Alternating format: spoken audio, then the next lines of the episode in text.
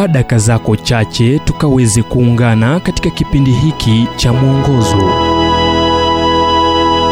Nam tukaweze kuzungumza kuhusu wivu.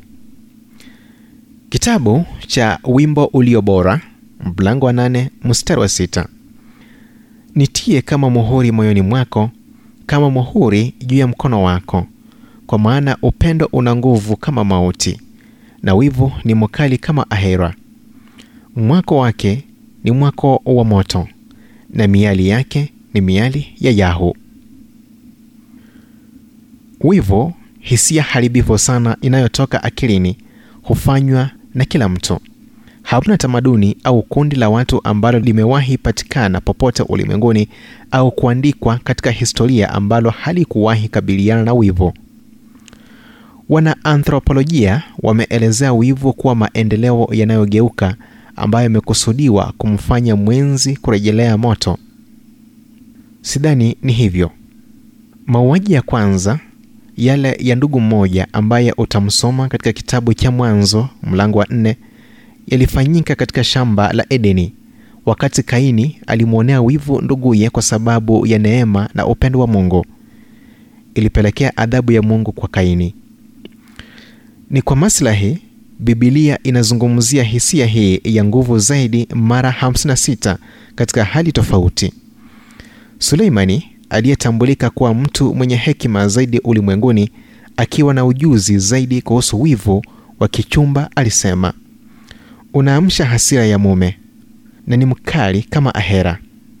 Wimbo ulio mlango wa nane wa sita. Kanisani kule korintho paulo alisema kuwa kulikuwa na wivu na magombano. Hamna pingamizi kwa hali kuwa bila kudhibiti wivu kutaondokea hasira na mgogoro. Uchunguzi wa ubongo unaonyesha picha zinazochangia wivu zinachochea utundu katika sehemu ya nyuma ya ubongo na ninashuku kuwa iwapo mtu atakasirika kuhusu kitu chochote kuna volkeno ndogo ya shughuli fulani kwenye ubongo.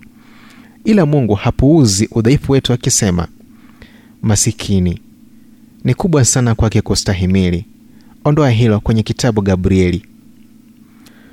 Amini usiamini kuna majadiliano kuhusu kutengeneza kidonge kemikali ya aina fulani ambaye itaondoa wivo.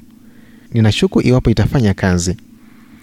Kina ni kuwa kila mtu anawajibikia matendo yake. Hata hivyo hilo jinamizi lenye macho ya kijani lisilo mabaka linaweza geuka kuwa adui mkubwa na muuaji. Linaangamiza upendo. Hivyo tahadhari.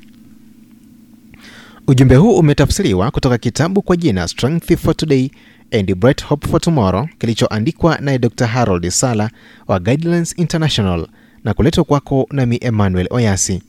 Na iwapo ujumbe huu umekuwa baraka kwako tafadhali tujulishe kupitia nambari 0722331412 ni 0722331412